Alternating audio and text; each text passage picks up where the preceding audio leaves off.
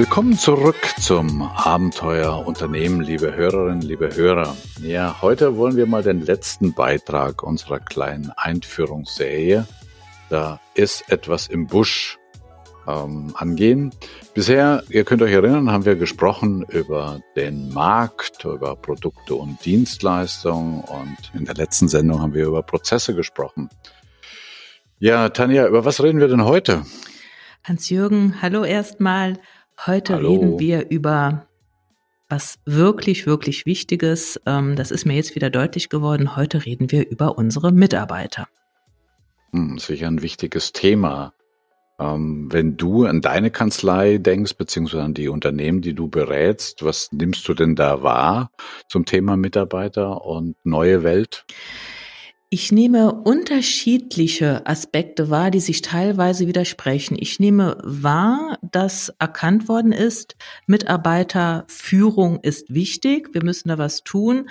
Ich nehme aber auch eine große Verunsicherung wahr. Ich nehme wahr, da kommen ja jetzt diese gehypten Wörter, New Work, Agilität, ähm, und was es da so alles gibt. Und ich nehme einfach eine Verunsicherung wahr. Ja, was müssen wir denn jetzt tun, um in dieser neuen Welt unsere Mitarbeiter adäquat zu führen?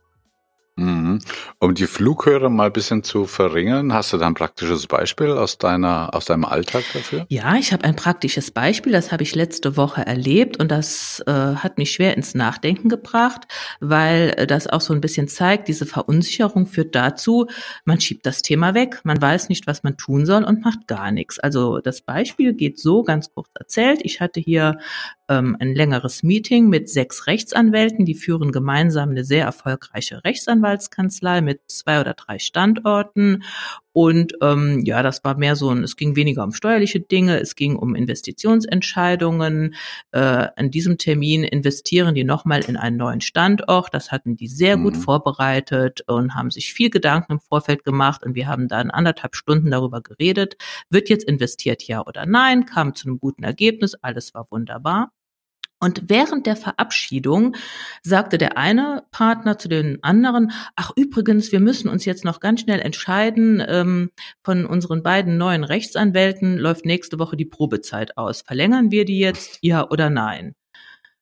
ähm, und dann sagt dann einer so, na ja, äh, hast du dir denn mal Gedanken gemacht? Äh, ja, nö, weiß nicht, hab jetzt da, kann nichts Negatives berichten. Ach, wir haben ja viel zu tun, dann äh, halten wir die mal im Unternehmen. Hans-Jürgen, mhm, ich also war leicht eine, fassungslos. Mhm. Ja, das kann ich mir vorstellen. Die Frage ist, ähm, hat es wirklich so eine geringe Priorität der Mitarbeiter und woran liegt es? Was ich denke mir oftmals, wenn du, ich meine, da bist du ja die Fachfrau dafür, wenn ich jetzt auf der einen Seite die Investition sehe, zum Beispiel Kauf eines Gebäudes oder wenn ein Produktionsunternehmen eine Maschine kauft, ähm, wie wird denn das buchhalterisch erfasst? Das sind das sind Investitionen, die aktiviert werden und über die Nutzungsdauer abgeschrieben werden. Ja, das ist ja echt was Wichtiges, ja. ne? Eigentlich, ja. ne? Und auf der anderen Seite, wie werden Mitarbeiter buchhalterisch erfasst? Mitarbeiter verursachen Kosten, die sich direkt ja. negativ auf den Gewinn auswirken. Und das wurde dann ganz deutlich, das ist in den Köpfen drin. Also ich mache Immer mir noch, ne? Stunden um Stunden Gedanken, ob ich jetzt in einen neuen Standort investiere, ja oder nein. Aber meine Mitarbeiter, ja, die, das ist so eine, so eine äh, Entscheidung, die treffe ich nebenbei. Übernehme ich jetzt diesen Rechtsanwalt, ja oder nein? Und das lieg, lag mir jetzt auch im Magen. Ich habe mich dann gefragt, was ist denn eigentlich oder was zahlt auf den Erfolg eines Unternehmens ein? Die Frage, habe ich einen zweiten Standort oder in dem Fall hier einen vierten oder fünften Standort oder habe ich gute Mitarbeiter? Was ist wichtiger für den Erfolg eines Unternehmens? Ich weiß gar nicht, ob man das so fragen kann. Natürlich kann man das so fragen. Ich meine, was ist wichtiger? In der, in der, in der Historie, wenn wir jetzt mal ein paar Jahre oder ein paar Jahrzehnte zurückgehen, war sicher diese Investition, also Gebäude, Maschinen, war ja das Produktionsmittel, die Wertschöpfung, also der Kern der Wertschöpfung.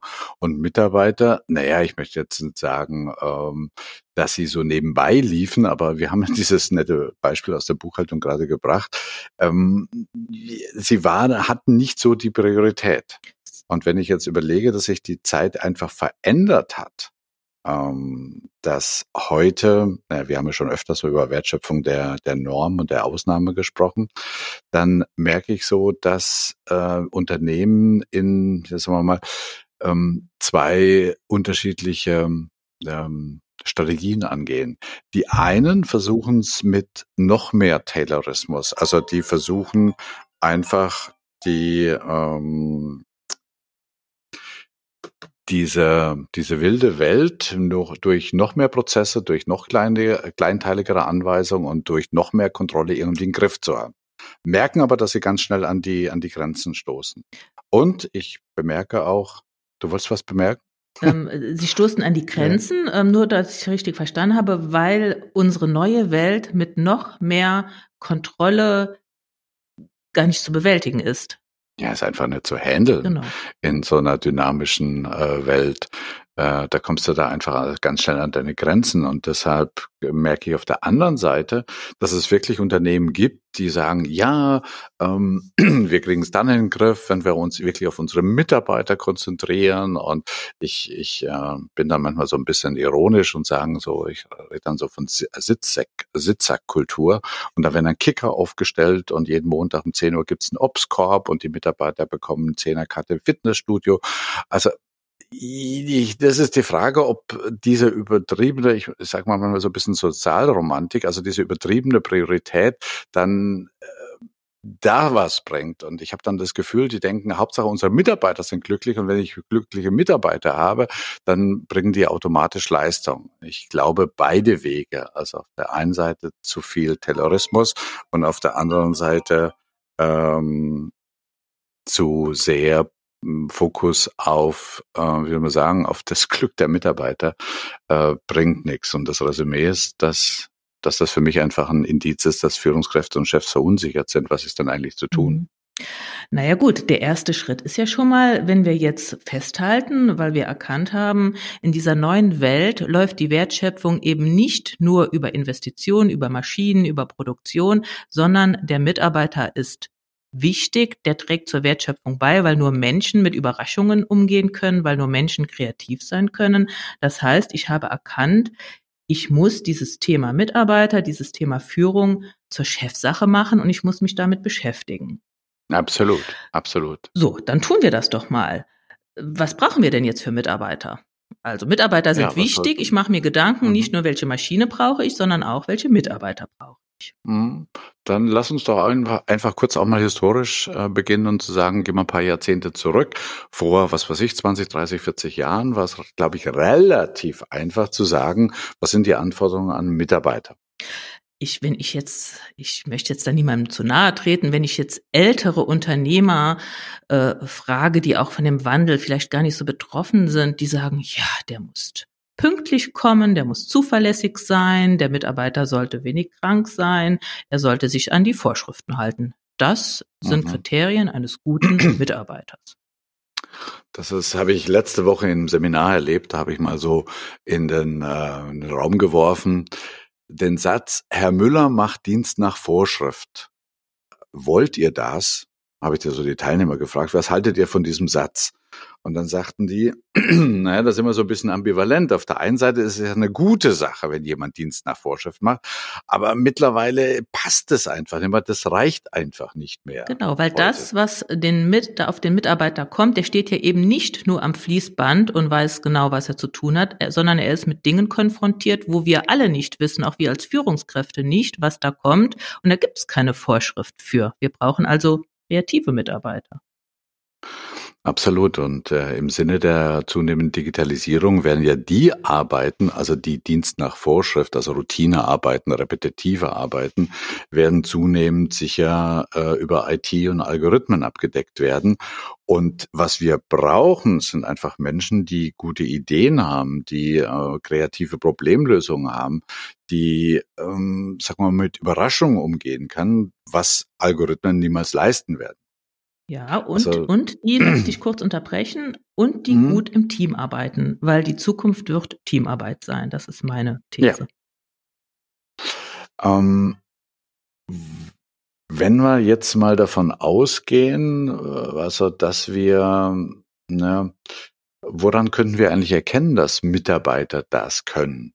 Mhm. Also, Also wir diese, haben jetzt definiert, was sollen die können? Die sollen also mit Mhm. Überraschungen umgehen können, die sollen im Team gut arbeiten, kreativ sein und so weiter. Und jetzt, jetzt bin ich wieder bei meinen Rechtsanwälten, die fragen sich, sollen wir diese Probezeit da verlängern und die Mitarbeiter einstellen? Woran erkenne ich denn jetzt, dass der Mitarbeiter das kann? Jetzt provoziere ich dich ein bisschen, jetzt ge- genau wissend, dass du mir jetzt gleich äh, sehr widersprechen wirst, dann sage ich doch, dann gucke ich mir sein Verhalten an. Also ich habe hier einen Mitarbeiter, der mit dem sind die Mandanten zufrieden, der mm, ist super stark am Telefon, der ist geduldig, der gibt gute Auskunft, der ist, macht gute Arbeit, macht kaum Fehler. Das ist mein Mitarbeiter eins und ich habe einen Mitarbeiter Mhm. zwei. Ja, der ist eher kurz angebunden, da kommen auch schon mal Beschwerde von Mandanten, dem unterläuft auch schon mal der ein oder andere Fehler und dann kann ich doch sagen, ja, mein Mitarbeiter eins ist super, mein Mitarbeiter zwei ist so, na ja. Also auf den Punkt gebracht, du schließt von dem Verhalten auf die Eigenschaften, auf, ich möchte jetzt sagen Charakter, aber auf die Eigenschaften des Mitarbeiters, ne? Könnte man doch tun. Also wenn ich doch Ja, sehe, klar, wie jemand sich ja verhält, kann ich doch daraus schließen, äh, der eine Mhm. ist zuverlässig und stark in Kommunikation, der andere ist eher ein bisschen schusselig und ja, zu kurz angebunden und zu unfreundlich zu den Mandanten. Das hörst du ja eigentlich auch ähm, in vielen Unternehmen jeden Tag. Mhm. Also da passiert ein Fehler und dann hörst du den Satz, ja, der Fehler ist deshalb passiert, weil der Mitarbeiter X zu schusselig ist oder zu unzuverlässig ist. Oder wir haben einen Mandanten verloren, weil der oder die zu wenig Y war oder oder oder. Ganz spannend finde ich übrigens, dass das nicht nur im Negativen so funktioniert, sondern dass auch die Helden unserer Unternehmen so ähm, behandelt werden. Also mal ein positives Beispiel, dann sagt jemand, wir haben den Auftrag nur deshalb bekommen, weil der Meier eben so abschlussstark ist. Das heißt also, man schließt von dem Verhalten auf die Eigenschaften. Ja, jetzt ist die Frage, was spricht denn eigentlich dagegen? Du hast gesagt, ich fahre dir ins Wort, Ja. jetzt lasse ich mal das Wort so stehen. Ja. Was spricht denn da dagegen? Also dann komme ich wieder zu meinem Beispiel zurück. Mein guter Mitarbeiter eins, den alle lieben, auch die Mandanten, der kaum Fehler macht, hat bei mir ein schönes Einzelbüro. Da kann er die Tür zumachen, kann in Ruhe arbeiten und ja, bringt diese Leistung. Mein Mitarbeiter zwei sitzt am Empfang oder macht den Empfang noch teilweise mit. Natürlich, er hat einen Mandanten am Telefon, vorne klingelt die Tür, äh, da steht ein anderer Mandant vor ihm, dann ist man, das geht dir ja auch so, äh, kurz angebunden und man macht auch vielleicht schon mal einen Schusselfehler, weil man einfach abgelenkt ist. Also, ich gebe zu, klar, ich kann vom Verhalten auf die Eigenschaften schließen, sollte dabei aber nicht vergessen, das Arbeitsumfeld. Jetzt in meinem Beispiel ist es ja offensichtlich, warum der eine viele Fehler macht und der andere eher wenige Fehler. Ups, das ist, ich meine, äh, du, du, du rennst bei mir da offene Türen ein, aber ich bin mir ganz sicher, ob wir uns schon klar sind, welche Dimensionen das hat. Weil oftmals, wenn ich in Unternehmen bin, dann sagt ein Teamleiter oder ein Abteilungsleiter zu mir, wissen Sie, Herr Walter, ich wundere mich schon, dass dieser faule Mitarbeiter zu Hause in seiner Freizeit einen Verein mit 1200 äh, Vereinsmitglieder führt. Also der kann irgendwie Mhm. nicht so faul sein, was für mich auch immer ein Kriterium ist, dass viele Führungskräfte anfangen zu verstehen, genau das, was du eben auf den Punkt gebracht hast, dass es weniger sowas wie Eigenschaften äh, sind, sondern dass es einfach die Kontextbedingungen sind, die maßgeblich dafür verantwortlich sind, wie Menschen sich verhalten. Mhm. Und das erleichtert mich jetzt auch, muss ich sagen, weil wenn ich mir überlege, ich muss aus einem faulen Mitarbeiter einen fleißigen Mitarbeiter machen, ich muss aus einem Mitarbeiter, der ständig irgendwelche Fehler macht, äh, den irgendwie beibringen, den erziehen sozusagen. Wer bin ich denn, dass ich meine Mitarbeiter verändern oder erziehen kann? Ja, es ist ja viel einfacher, wenn ich mir überlege, wie könnte ich denn das Arbeitsumfeld ändern? Wie könnte ich Kontexte schaffen, in dem meine Mitarbeiter das Verhalten zeigen.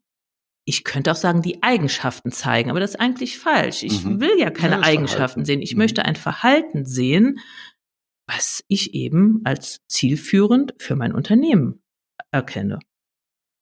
Also lass es mich nochmal kurz auf der Zunge zergehen. Also für die gute, natürlich auch für die schlechte, aber wir bleiben mal für die gute, für die gute Arbeit eines Mitarbeiters sind sicherlich irgendwelche persönlichen Eigenschaften auch verantwortlich. Aber eben nicht nur, sondern eben wie in deinem Beispiel eine ganze Menge, naja, ich nenne es jetzt mal Umgebungsfaktoren oder Kontextbedingungen, unter dem er arbeitet wie zum Beispiel jetzt äh, der sogenannte faule Mitarbeiter für zu Hause einen Verein mit 1200 mit, äh, Vereinsmitgliedern sehr erfolgreich. Also das heißt ja, dass Menschen anscheinend die, die Neigung haben, sich in Kontexte einzupassen und ihr Verhalten diesen Kontexten anzupassen.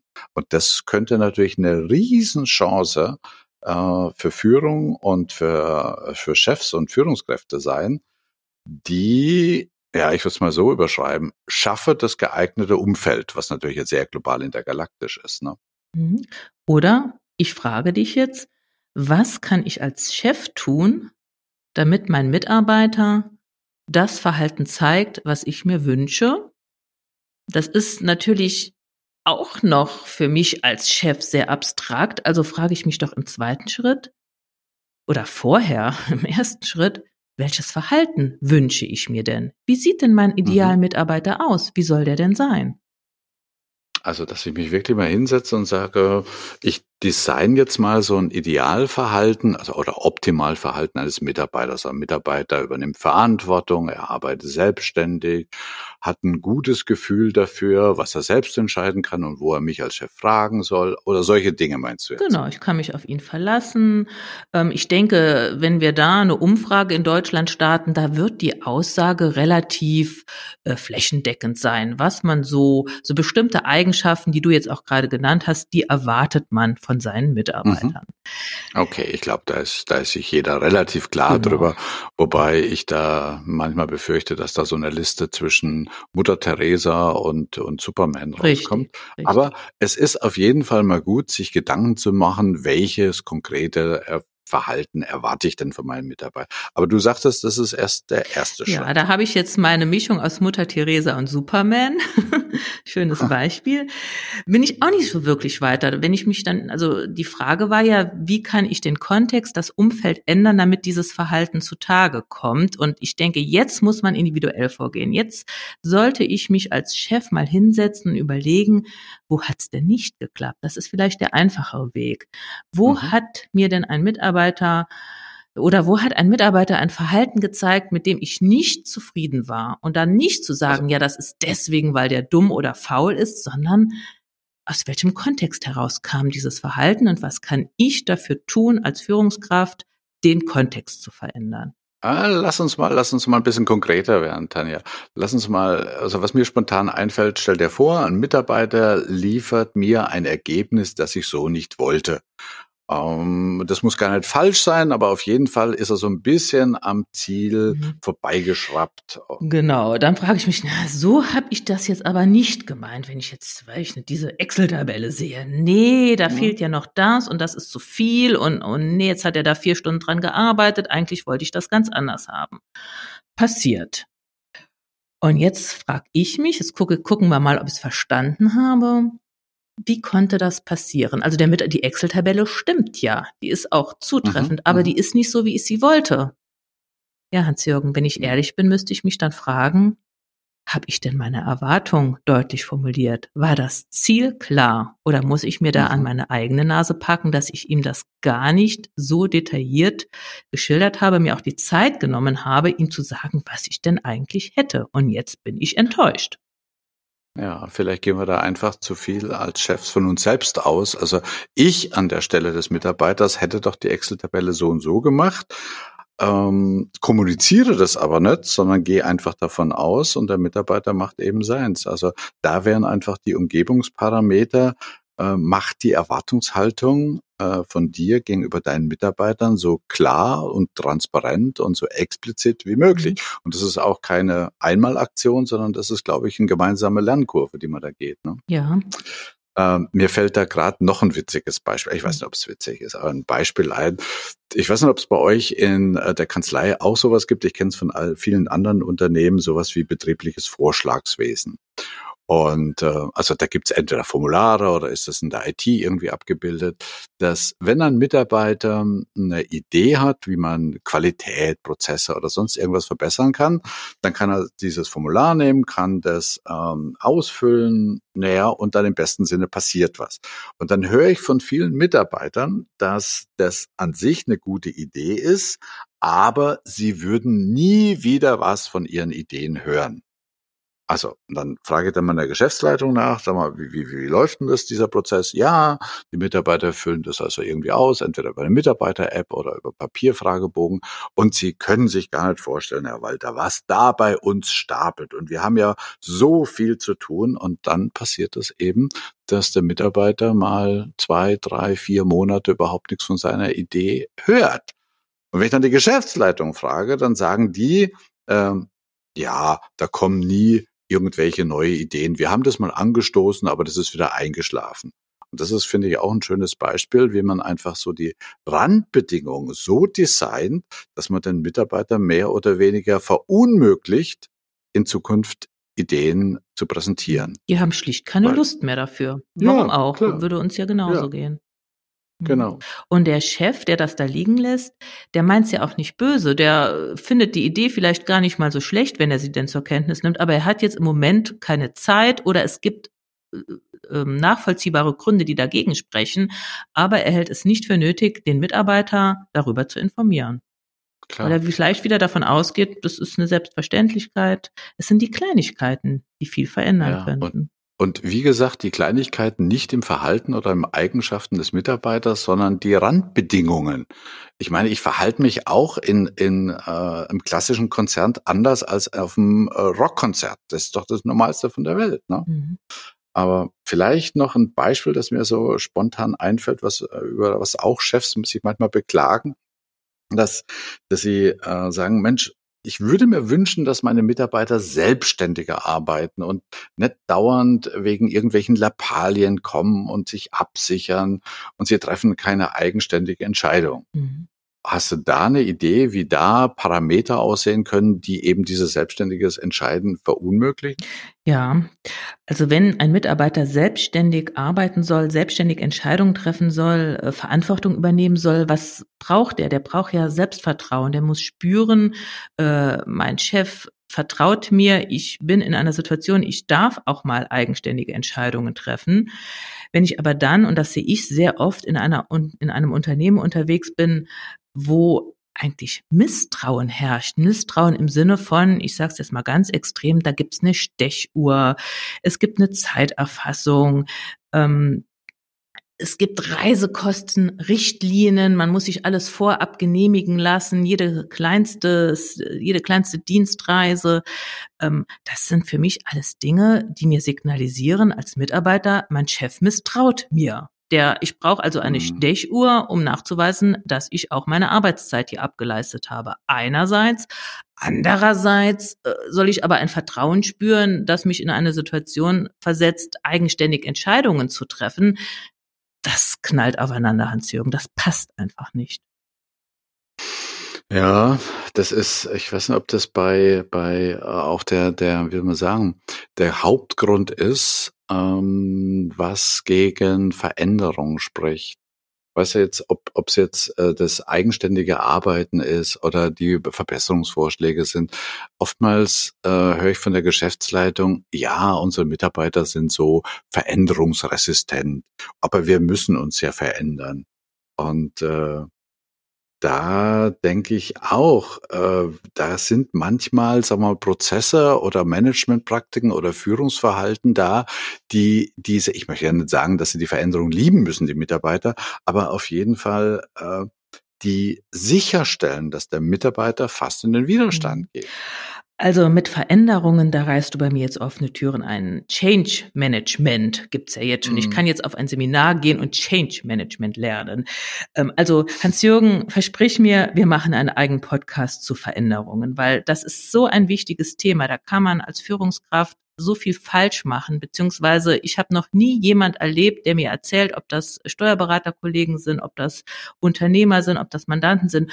Ach, wir haben da jetzt einen Prozess verändert oder Prozess C verändert oder das und das eingeführt und alle waren von Anfang an begeistert und alles läuft super. Es ist immer hakelig, es ist immer beschwerlich und ich habe mittlerweile gelernt, man kann so viel falsch machen, man kann aber auch Kleinigkeiten richtig machen, die dann so viel bewirken.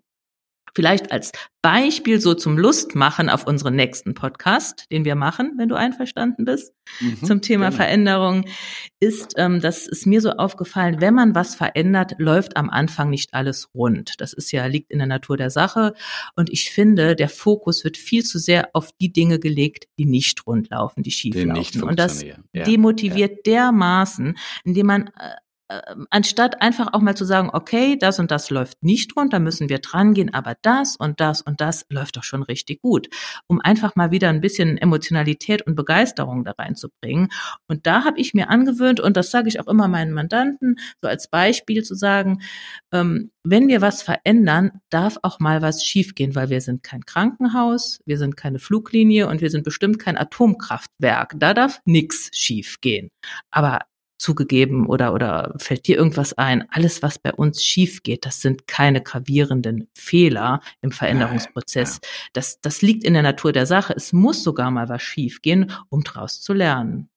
Also bei Veränderung, du merkst, ich höre gar nicht mehr auf zu reden. Wir müssen einen neuen Podcast machen. Auf jeden Fall ein spannendes Thema. Auch das mit diesen Veränderungsprojekten, das geht mir immer ziemlich auf den Senkel, auf gut Deutsch, weil ich glaube, Veränderung ist das Normale. Die Frage ist, ob man da Projekte aufsetzt. Aber da lass uns mal einen eigenen Podcast machen. Woran mir noch gelegen ist, Tanja, zum Schluss, dass wir mal kurz zusammenfassen. Also wir waren ja äh, analog zu deinem Großvater, da ist was im Busch zum Thema Mitarbeiter.